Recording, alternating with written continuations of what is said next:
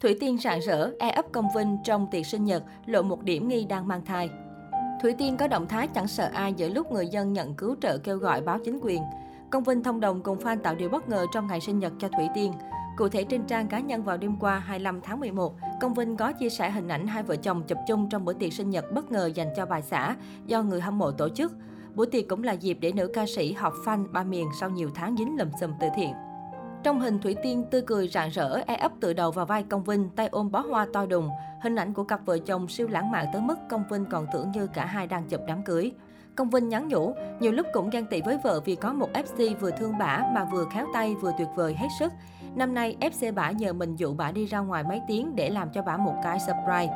Kết quả là mình surprise hơn cả bả, chụp cái sinh nhật bả mà tôi tưởng chụp đám cưới của tôi không đó mọi người. FC bả cắm từng cái hoa theo ý nghĩa chủ đề các ca khúc của bả. Ước gì mình cũng được như thế vì mình cũng đẹp trai mà sao ế quá. Chúc vợ sinh nhật vui vẻ. Nhiều cư dân mạng cũng đã để lại lời chúc mừng sinh nhật dành cho Thủy Tiên, đồng thời cho rằng đã lâu lắm rồi kể từ sau khi lùm xùm sau cây từ thiện xảy ra, đây là lần hiếm hoi thấy Thủy Tiên tươi cười rạng rỡ tới vậy. Song khiến dân mạng quan tâm hơn cả là ngoại hình Thủy Tiên sau tin đồn bầu bí cách đây không lâu.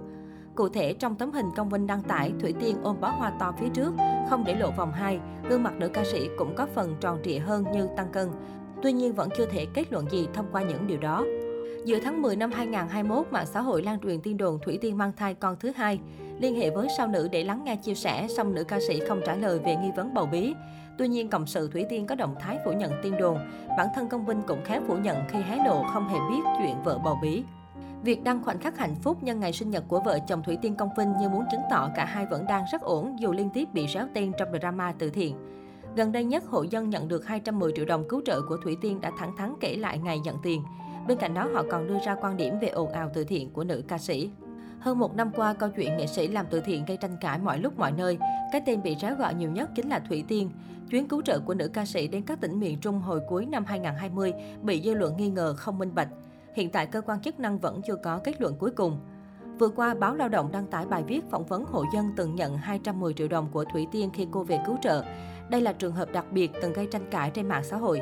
Nhiều người cho rằng nữ ca sĩ đã để cảm xúc lấn át, phát tiền của Mạnh Thường Quân không quy củ. Chia sẻ với lao động, ông Trần Văn Báu, 64 tuổi, trú tại thôn Tân Hòa, xã Tân Lâm Hương cho biết, năm 2020 trang trại chăn nuôi nhà ông mất trắng sau đợt lũ lụt.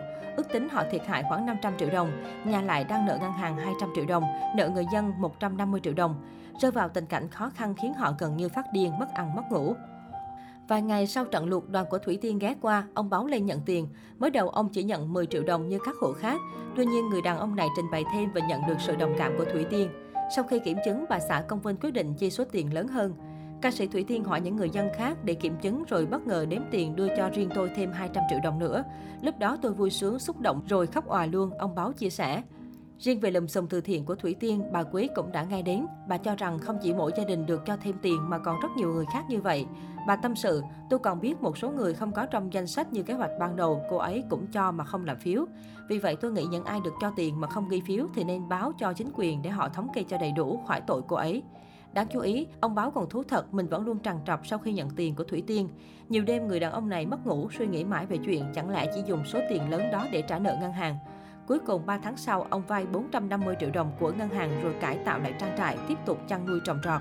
Đến hiện tại họ đã tái nuôi được 7 con hươu, thả cá, bắt đầu vào kỳ thu hoạch, nuôi gà vịt lứa mới.